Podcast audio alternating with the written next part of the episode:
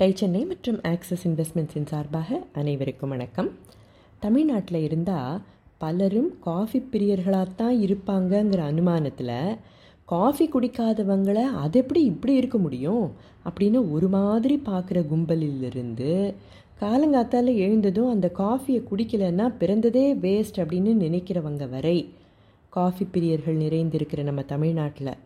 அதோட தலைநகரமான சிங்கார சென்னையில் செஞ்சிட்ருந்த ஐடி வேலையை விட்டுட்டு டீக்காக ஒரு பிராண்டை உருவாக்கி அதை செம்மையாக வெற்றிகரமாக செஞ்சுட்டு வராங்க ரெண்டு நண்பர்கள்னா அவங்கள பற்றி பார்க்க வேண்டாமா?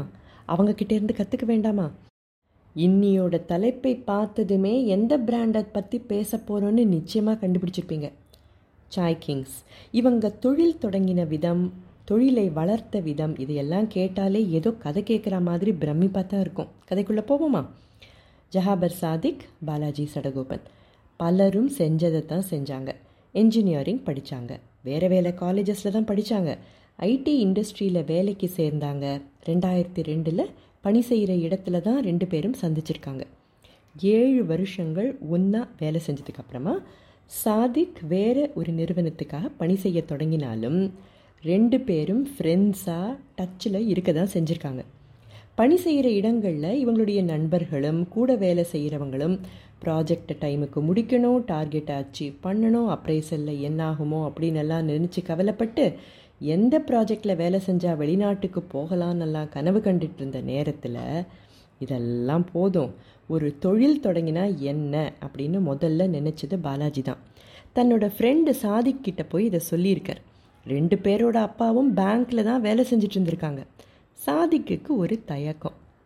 இவரோட அப்பா பல வருஷங்களுக்கு முன்னால் சின்னதாக ஒரு தொழில் செஞ்சு அதில் என்னவெல்லாம் கஷ்டங்களை அனுபவிக்க வேண்டி இருந்ததுன்னு இவருக்கு தெரிஞ்சதால் வந்த தயக்கம்.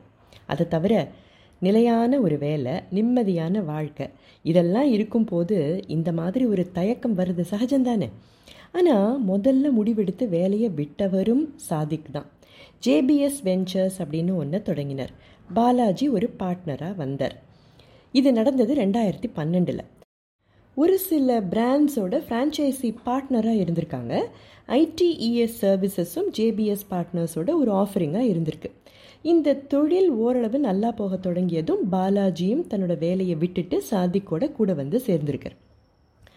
தங்களுக்காக ஒரு அடையாளத்தை ஏற்படுத்திக்கணும் ஒரு பிராண்டை உருவாக்கணுங்கிற ஆர்வம் ரெண்டு பேர்கிட்டையும் இருந்திருக்கு. இருக்கிற நல்ல வேலையை விட்டாங்க.